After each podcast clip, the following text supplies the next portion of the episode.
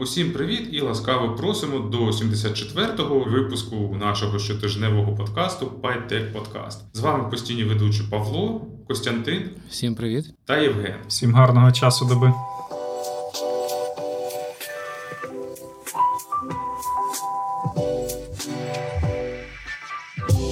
І сьогодні ми поговоримо про наступні теми. Крисятничество від Твіттера, оновлення Azure, яке додало підтримку ChatGPT, і що це нам дає. Ну і, звісно, ми ж не можемо промовчити про нові залізяки, які нам показала Apple, тож поговоримо ще й трохи про них.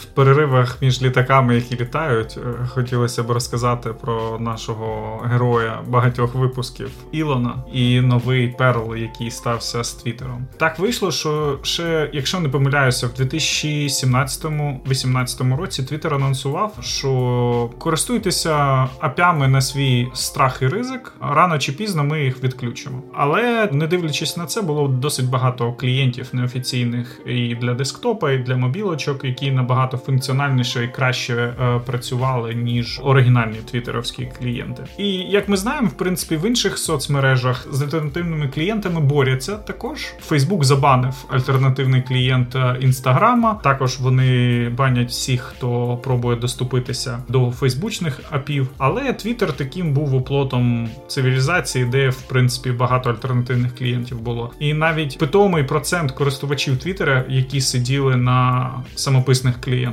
і тут, в принципі, без попередження перестали вони всі популярні клієнти, перестали працювати одним махом. При тому деякі неоптимізовані клієнти були, які показували, що у вас там якась проблема з авторизацією, тобто в приложусці воно виглядало так, як будто би ти логін не той вбив. А насправді Twitter відізвав сертифікати цих приложух для цих ей пі ай-клієнтів, і вони перестали просто одним махом працювати. Ну, тут перше, що хочеться зазначити, в цілому гіпотезі Гіпотетично, Твіттер, мабуть, мав право так зробити, але ж вони то зробили це умовно в четвер, і тільки десь в наступний понеділок вони видали якусь відповідь, що типу ми боремося з порушниками наших правил. І в них там запитали, а які правила, можна конкретно там побачити правила і там який пункт порушується, ну щоб можна було там або прибрати це в додатку, або щось переробити. Бо ж насправді я там один зі старіших користувачів Tweetbot, а до нього ще там були якісь клієнти, вже не пригадаю. І взагалі Tweetbot була багата історія подань з безпосередньо Твіттером ще за часів Джека Дорсі. Тобто взагалі Твіттер зріс завдяки тому, що його ей пі ай був відкритим, загальнодоступним і наявності багатьох клієнтів для різних платформ. Там багато хто писав навіть клієнт Твіттера як свою першу там вправу в програмуванні. Але потім ще там років п'ять-шість тому Твіттер став думати, що треба якось прикрити цей вільний доступ і треба щось зробити. Я, до речі, ще пам'ятаю першу версію його ей пі ай, яка була на OAuth першої версії, і тобі треба було ці танці з криптографією всім іншим робити, щоб підписати реквести, все таке. Я так бачу, багатьох вже ностальгіїв почалася. І тоді там Твіттер почав казати, що там доступ до ей пі ай буде платний, Твітбот там щось намагався ввести якусь підписку, щось їх від'єднувало від стрімінг апі, потім повертало обратно, тобто там була така якась довга історія, але Твітбот тримався. Ну ось тепер в нас прийшов новий ефективний менеджер, який просто вирішив це питання швидко і зовсім не по-людськи. Бо ж хоча б треба було заздалегідь людей попередити. Я вже не говорю про те, щоб надати їм шанс виправити щось, що не влаштовує. Закінчу свою думку суб'єктивно. Це мені дуже допомогло. Я просто перестав користуватися Твіттером і тепер чекаю, коли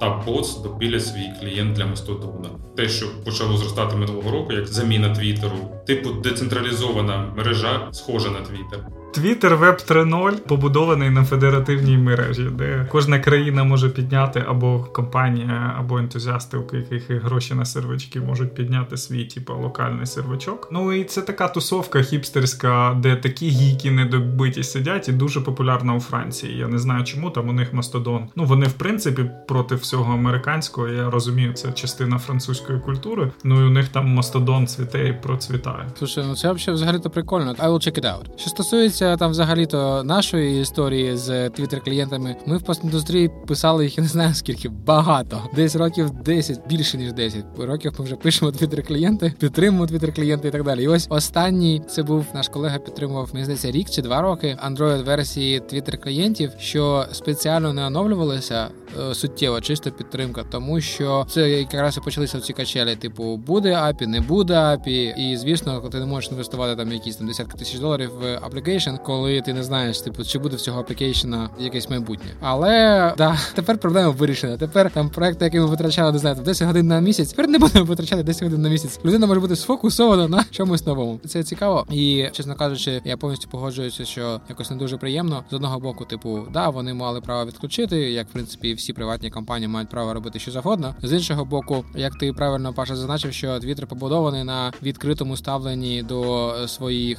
даних, це притягнуло юзерів, в принципі, туди. А зараз, коли це все змінюється, то, ну, таке. У мене немає досвіду монетизації великих соціальних мереж. Я думаю, в нас є людей, не знаю, там двадцять в світі, в яких він є на такому масштабі. Але це не виглядає дуже далекоглядним рішенням. Типу, якщо вам не потрібні Twitter-клієнти, то в цьому, ну, типу, немає ніяких проблем. Ви просто скажіть про це, хлопці, анонсуйте, ми це змінюємо і все. Тобто ви прийдете в ту саму точку, де ви знаходитесь зараз з точки зору відсутності клієнтів, але без хейту. Ну і все. Тут в першу чергу питання комерційної доцільності. Так як впав Твіттер, там коли звідти пішли крупні рекламодавці, там, здається, зі ста топ-рекламодавців пішло щось там близько сімдесят або навіть більше. Хоча після того, як там розбанили там відвертих фашистів, говорячи про свободу слова, звідти, мабуть, пішли всі рекламодавці, яким не пофіг на власний бренд. Тому що таке сусідство, воно нікому не потрібне. І я не думаю, що взагалі Twitter був прям таким крутим джерелом реклами з точки зору її доцільності, але це вже таке. Але ж, блін, я, звісно, не Маск. Мені здається, було б набагато логічніше примусити клієнтів просто показувати ту рекламу, яку ви хочете, і так, як ви хочете. А зараз звідти піде там помітний прошарок найактивніших користувачів, бо, блін, ті, хто активно користувався Твіттером, вони найчастіше використовували сторонні клієнти. Бо рідний клієнт, він все життя був просто кошмарним. Був єдиний просвіт, коли Твіттер придбав якийсь клієнт під Mac, я вже не пам'ятаю, який з них, і використовував його якийсь час як свій рідний клієнт, і він добре працював, але потім вони вирішили, що нам треба зробити зміни в інтерфейсі, перевести все це на електрон, ну і Твіттер знову не став нормальних клієнтів. Паша, коли ти говориш електрон, ти повинен просто таки говорити з таким наголосом, типу, це, це кінець. Вони перейшли на електрон. Ні, я просто маю казати, знаєш, так, вони перейшли на... І все. Тут замініть, будь ласка, на електрон в цьому місці. Не треба, це ж демонстрація. Ну і в цілому там в Твіттера все погано з точки зору прибутків. На ньому висить великий борг е- за купівлю самого Твіттера. Взагалі, я так на це дивлюся, і мені цікаво, що так можна було. Тобто купити компанію і на неї повісити борг, який ти витратив, на те, щоб її купити. Ну, великі фінанси – це дійсно цікава річ. Не перестаю дивуватися. Ну, вони, до речі, не тільки аудиторію втрачають. Ну, я, типу, ніколи дуже активним користувачем Твіттера не був, ну, так, там, типу, інколи заходив, ну, зараз, в принципі, так само інколи заходжу, чисто через спортивний інтерес. Ну, там же деякі розробники клієнтів почали на зло Твіттеру переписувати свої клієнти на нові рельси для роботи з Мастодоном замість е- двігла Твіттера. Тобто вони зараз підложать туди нормальний ю ай, і вже можна буде Мастодоном користуватися з нормальним ю ай, звичним, там, де раніше був Твіттер, тепер Мастодон буде. Потім треба буде тільки допилити ей пі ай Мастодона, щоб вона нормально працювала, і знаходити собі нормальний хост, і можна буде користуватися тим поділлям. Ну, в цілому я так певен, що я так подивився, там є онлайн-сервіс, який дозволяє подивитися, хто з тих, кого ти фоловиш Твіттер, є на Мастодоні. І в цілому ті, кого я дійсно хочу читати, ну це там це якісь інфлюенсери про свіфт, там і все таке. Вони майже всі є там на Мастодоні, майже у всіх гарних хлопців є навіть свій власний сервер Мастодону, тобто я навряд чи багато чого загублю. Прикольно. Цікаво, чи є вже сервіси кроспостінгу в Мастодон і в Твіттер одночасно? Вже ж забанили всі клієнти, тому поки що немає. Ні, ну сервіси кроспостінгу може є, але в них доступ до ей пі ай теж забанять. Але тут варто відмітити, що взагалі якось так виглядає, що Маска почав здуватися ось цей пузир, його поле викривлення реальності. Тобто він в Твіттері творить якусь маячню, зараз не так активно, але дуже влучно. Таке враження, що він хоче, щоб компанія збанкрутувала, там якось списати ці борги і потім задешево купити її повністю у приватну власність чи щось таке. Але в нього там не все добре із точки зору Tesla. Починаючи з того, що він там Tesla провела зниження цін, чим, наприклад, обурила користувачів в Китаї. В них навіть були протести під фабрикою. Бо типу ти купив там Теслу за сто тисяч доларів, а вона тепер коштує там помітно дешевше. За один день. Це обурило китайців. О, до речі, про Тесли. Я недавно з каріфанами з Болі теж спілкувався. І всі почали дивитися на Тесли після того, як вони скинули на п'ятнадцять штук ціни на тройку.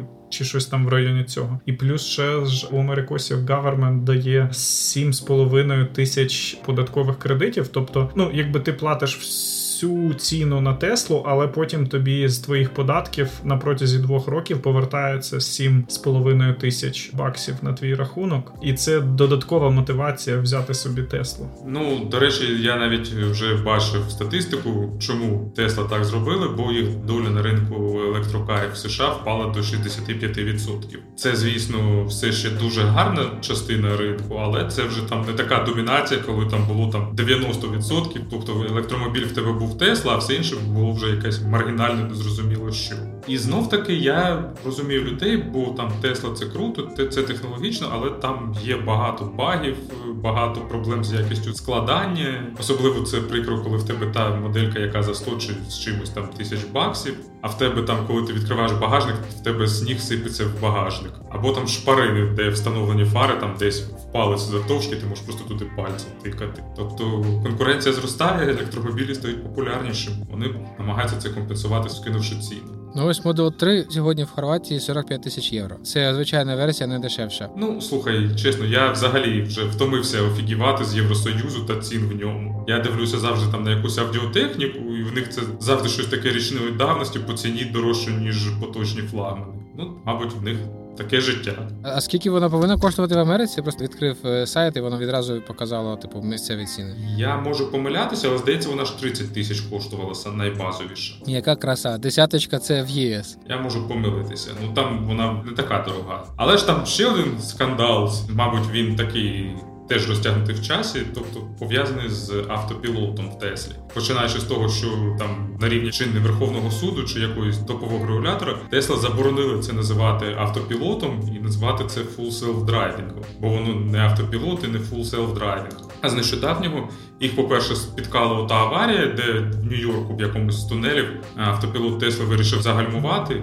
і там вісім машин одна в одну в'їхали. Кілька жертв було. А останнє виявилося, що насправді відоме рекламне відео автопілоту, яке ми всі бачили, воно повністю сфальшоване. І насправді автопілот не працював взагалі, тому їм довелося знімати там, ховаючи водія. Яка краса. Ну дивись, з одного боку розумію обурення, з іншого боку, давайте пригадаємо презентацію айфону першого. Ви ж всі читали, да? Що воно не просто не працювало, воно абсолютно не було придатне для того, щоб ним користуватися. Але це iconic presentation today. Ні, Костя, тут є велика різниця. Під час презентації айфону воно було все вивірено, просто ти не міг зробити крок вліво, крок вправо, але ті функції, що демонструвалися, вони були вивірені і вони дійсно спрацьовували. Це дійсно робив айфон. Просто що там за межами цього все там вибухало разом з айфоном, це інше. А в випадку Тесли, ну тобто було б зрозуміло, якщо б цей автопілот мог проїхати умовно, да, там, ось той маршрут, який був потрібен, ну там він не був нездатний на будь-на що інше.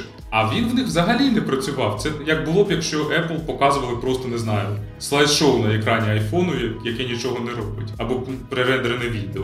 Бо така все ж таки є різниця, да, там, коли ти щось прикрасив, але воно дійсно справді є таке в реальності. Чи ти повністю це сфальшував взагалі, не маючи цього зовсім? Дивись, ну я розумію знов-таки різницю, але коли мені показують на презентації iPhone і говорять, що можна вже його замовляти, а воно працює лише на тому Wi-Fi, який розгорнути лише для цього айфону. Якийсь час, декілька років тому читав доволі докладний звіт головного інженера, який працював над першим айфоном, там з дуже кумедними штуками, типу, давайте зробимо дірочки в корпусі алюмінієвому для того, щоб радіохвилі могли проникати в нього і так далі. Там доволі багато всього цікавого, але воно ж працює. Якби проблема не в тому, що воно було сфальсифіковано. Проблема в тому, що після декількох років розробки воно все ще не працює. Ось це проблема. Ні, вибач, але ж коли iPhone почались продажі, він вже працював з будь-яким Wi-Fi. Там він був недосконалий, там було багато чого такого поганого, але він працював, ти міг їм користуватися нормально і доволі добре. Тож все ж таки вони допилили продукт до того, як він вийшов в реальний світ. А зараз взагалі немає проблем. Тобто тобі що показують на презентації, тобі кажуть, воно буде доступне, ну ти його купуєш і воно дійсно так працює. А з автопілотом я підозрюю, що в Теслі там ще будуть багато розбиратися, і я майже впевнений, що дуже багато кейсів юридичних, коли народ позивався до Тесла через автопілот, вони вирішили в досудовому порядку. Маю велику впевненість в цьому. Тільки хотів два слова додати. Ну, якби на Теслу нема ніяких коштів. Ну, сайт, який в них красивий сайт. І я завжди от на масківські сайти, коли заходжу, там, типу, то якісь SpaceX, ті Solar Roof їхні, або Tesla, ну, скрізь, ну, так красиво все зверстане, все так працює, панельки такі гарні. Там веб-розробникам респектос, які там працюють. В них інтерфейс космічного корабля на JavaScript написаний, тобто і там, мабуть, теж на електроні. Тому, звісно, що сайти в них працюють добре. Я поняв. Це, в принципі, ті самі чуваки, які інтерфейси там малюють, вони просто долучилися і до сайтів також.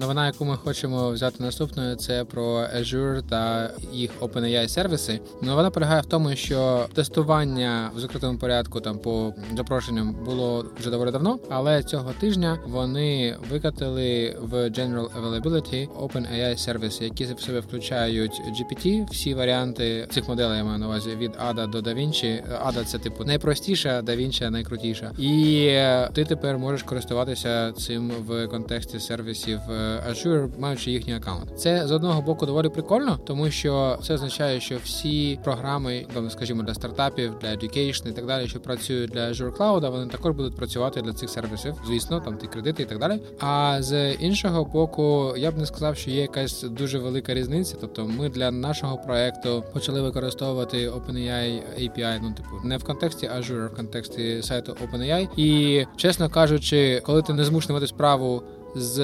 Azure консолю, це додатково там плюс десять відсотків щастя, але з іншого боку, ну да, звісно, якщо ви вже використовуєте якийсь там сервіс від Azure, то це доволі прикольно консолідувати. І для мене, до речі, було дещо несподівано, що вони прайс залишили тим самим. Тобто я думав, що коли це буде сервіс Azure, то там були якісь там знижки, щось таке, а ніфіга. Типу, чому я так дуже сподівався на це? Тому що, знов-таки, в контексті софта, що ми розробляємо, то нам потрібна доволі велика кількість викликів, а не там не два, не три. І тому навіть якщо там було б там не два центи, а не знаю, там один з половиною цент, то це вже було б типу там мінус п'ятдесят тисяч, мінус двадцять тисяч, тобто воно ну, доволі прикольно. Але ну, типу, що є, то є. Подивимося, що буде далі. Можливо, вони знизять ціни, коли буде джі пі ті чотири крапка нуль, начебто повинно бути десь за декілька місяців, наскільки я пам'ятаю. А ну а що стосується ChatGPT, то воно все ще не доступно там, буде пізніше. джі пі ті існує давно, але такий і вибух інтересу він відбувся лише після того, як ризнули ChatGPT, але ну, типу, в контексті реального проекту, що ми використовуємо, ну, типу, ми просто використовуємо це джі пі ті, тому що воно не має тримати стейт. У мене дуже цікава така думка пішла в бік, і буде дуже цікаво, якщо якісь регулятори відмовлять Майкрософт купівлі сорок дев'ять відсотків в OpenAI, тому що там, наприклад, вже Майкрософт все ще намагається купити Activision Blizzard, це вже тягнеться там десь рік. Вже купа країн сказали, що вони не проти цієї купівлі. Саме Activision каже, що вони за, там Microsoft за, але там великі регулятори проти, тому ця угода все ще в підвішеному стані. Ну це було як коли Фейсбук купив Giphy, а потім британці з заднім числом вирішили, що таки не можна було його купляти, і тепер Фейсбук продає Giphy чи зі знижкою, чи знов повертає обратно. Я навіть не знаю, як вони будуть відкатувати зділку. Я просто маю на увазі, що вже Microsoft настільки тісно інтегрувалися з OpenAI, що там, мабуть, і в іншої компанії нема вже шансу втиснутися. І вже їх там злиття Microsoft як основного партнеру вже питання тільки часу. А вони там завжди були. Я, чесно кажучи, подивився на хронологію. Вони вдьосно почали давати з дві тисячі шістнадцятого року, ти поняв? Я маю на увазі OpenAI і Microsoft разом. У них там куча патентів сумісних, де інженери із Microsoft працюють і інженери з OpenAI. Тобто вони такі дуже близькі одне до одного були весь час. Тобто там Microsoft, вона ж зайшла туди ж також з першими інвесторами в OpenAI, і плюс вони операційно ще дуже близько працюють, тому що там є суміжні проекти у них і були. Ну і плюс, я так розумію, що Microsoft працював з точки зору інфраструктури, ну тобто вони, по-перше, що давали Azure, по-друге, вони спеціальні проекти теж з суперкомп'ютерами там і качали цю всю штуку спеціально для OpenAI, тобто там така типу колаборація у них була. Ну і я теж впевнений, що там вже нема місця для сайт-компанії. З іншого боку, попри там те, що я, наприклад, дуже б хотів, щоб да, ChatGPT працював з Siri, наприклад, я теж розумію, що, мабуть, Microsoft це найкращий кандидат на те, щоб володіти значною долею OpenAI. Бо це дуже парадоксально, якщо б хтось мені сказав там двадцять років тому, але Microsoft зараз, мені здається, одна з найетичніших компаній великого ай ті-бізнесу. І інноваційних. І інноваційних, так. Без сарказму, насправді. Ось бачиш,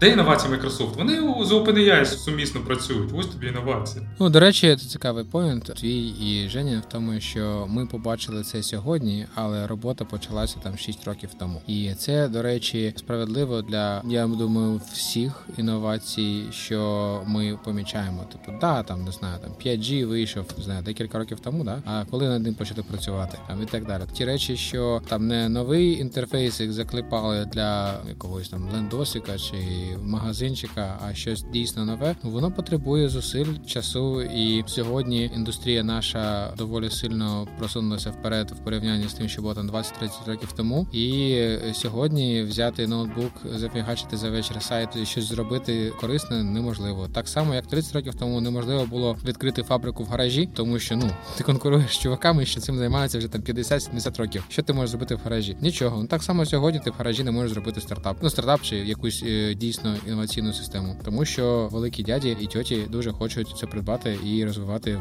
всередині своїх компаній, збільшуючи частину ринку. До речі, дещо міняється, дещо ні. Нещодавно оновлення Security Update Windows видалив багатьом користувачам всі іконки з меню пуск. І вони там щось три чи чотири дні не могли це виправити, викотити наступний апдейт. Деякі речі залишаються стабільними. Це ж теж про інновації. Ти знаєш, що стосується Windows, наприклад, ти знаєш, ми так можемо про це прикалуватися, але це система, що працює реально на будь-якому залізі. Просто ти будь-що поставив, і воно працює.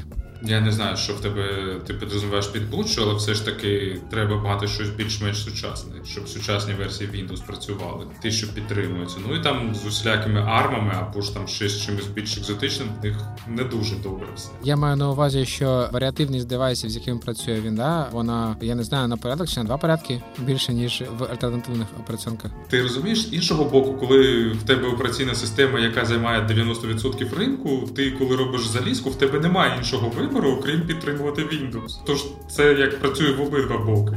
Ну, тут якщо повернутися до топіка Microsoft і Azure, то вони ж там, ну, типа, вони не тільки запартнерилися з OpenAI. Тобто Meta і Фейсбучок свої нейронки теж тренують на Azure. Потім там же теж Azure колись разом з Nvidia, ну, Microsoft, Nvidia для бі ем дабл ю надали нейронки для автоматичного контролю якості машин. Ну, тобто, все прораховується на інфраструктурі Ажура. Тобто, у них такий бекграунд серйозний був завжди з нейронками. І вони цю тему розвивали вже давно, ще починаючи, ну, типу, я з євангелістом Майкрософта спілкувався, я не знаю, напевно, в дев'ятнадцятому-вісімнадцятому році, і вже тоді чат-боти вони продвигали з ей ай на попередніх версіях джі пі ті. І плюс вони такі сильні колаби робили в цій царині. Ну, а получається, із недавнього, ну, тобто, дві модельки DaVinci, Copilot, це все результати того, що в них застекалася експертиза по роботі з нейронками, і вони почали, якби, це монетизувати на даному етапі.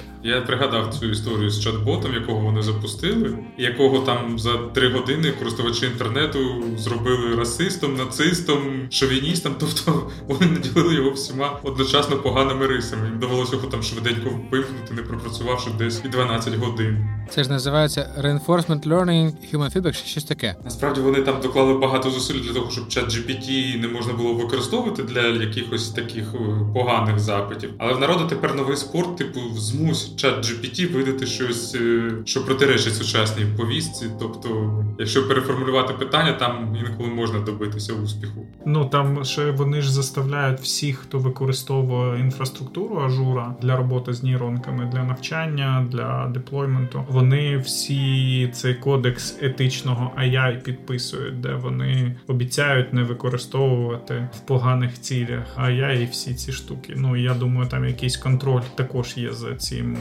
ну, документом. Генерація деревів – це погано чи ні? Цілому погано. А якщо там купа корисного контенту? Це ж, знаєш, це ж не копі-пейст тепер, це ж тепер корисний контент. Ти розумієш, якщо там дійсно корисний контент, то це вже й не деревий. Це просто портал. Новосний. Дивлячись на наші новосні портали, то хай би вже краще там ChatGPT працював. Так, до речі, в мене купа цікавих ідей про використання генерації текстів від того, що ми робимо для клієнтів, до там більш цікавих штук. Так що я впевнений, що є більш активні люди, в яких є не тільки ідеї, а ще й там час і натхнення їх використовувати. Тому за там декілька місяців побачимо низку продуктів на Product Hunt. Дивіться, як прикольно ми за допомогою генеративних мереж та Azure ей пі ай робимо таку-то штуку.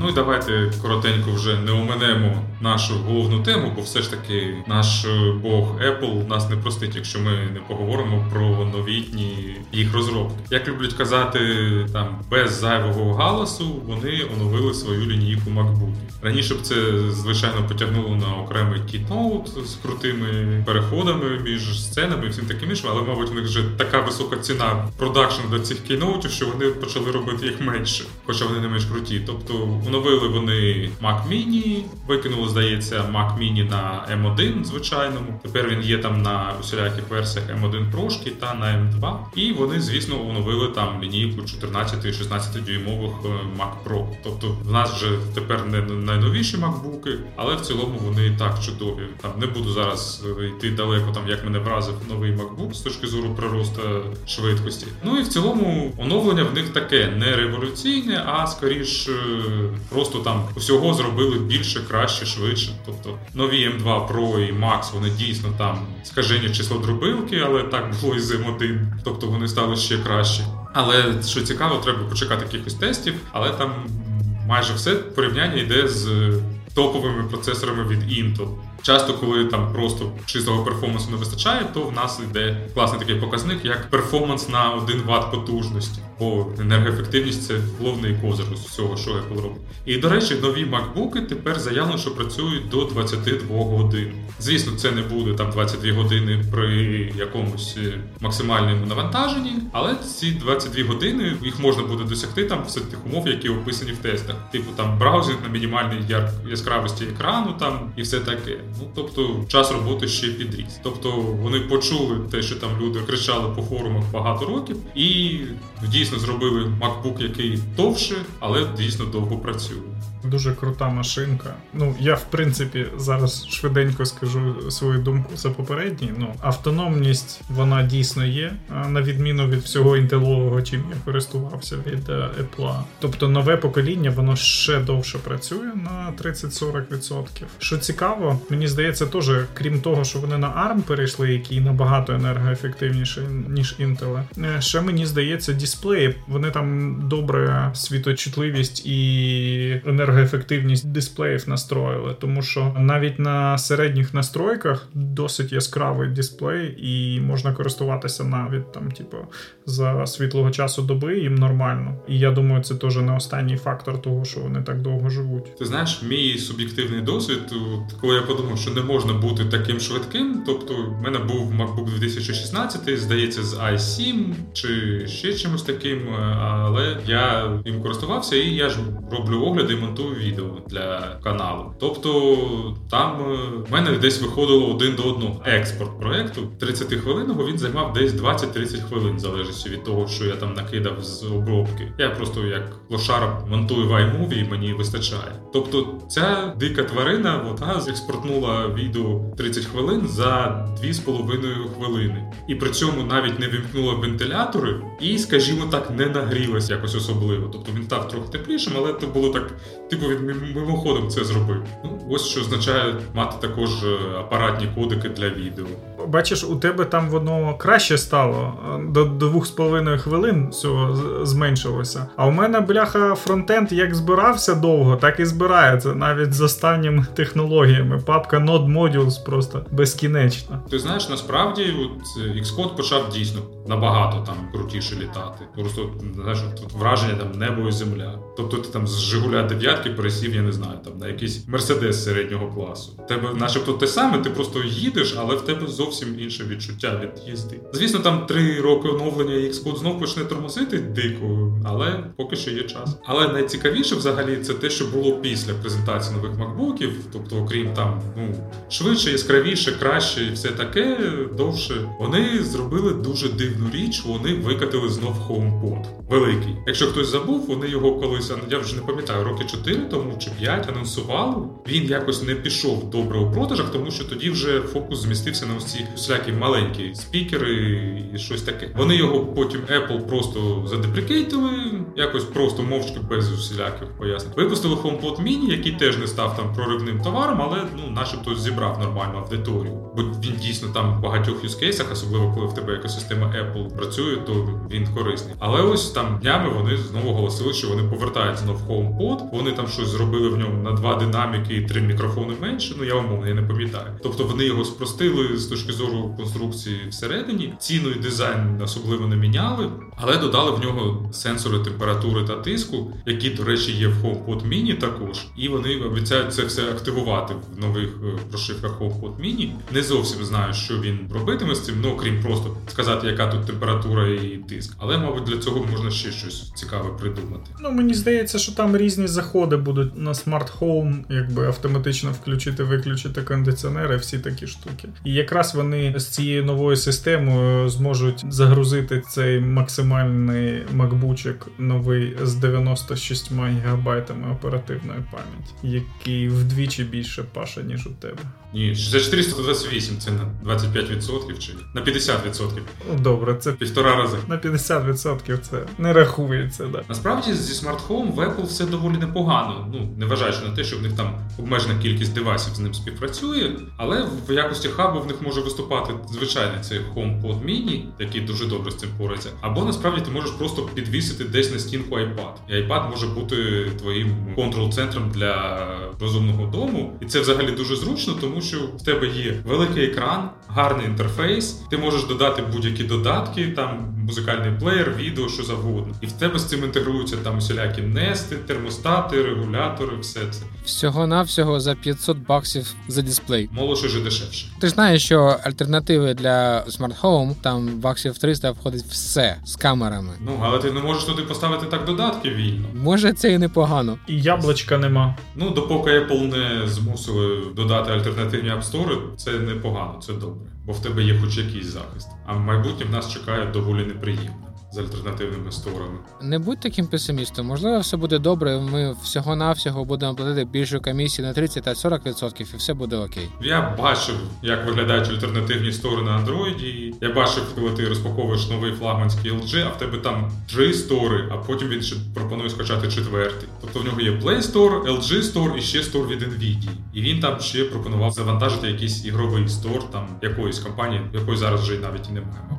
Тобто на айфоні буде те саме. Але добре, давайте, мабуть, завершимо на чомусь позитивному. Мені дуже сподобався сьогодні жарт, що в Америці ти йдеш чотири години і ти все ще в тому штаті. А в Україні ти йдеш одну годину, в тебе вже двічі змінилася говірка, і драники тепер називаються якось зовсім інакше. Тож, дякую всім за увагу, до наступних зустрічей.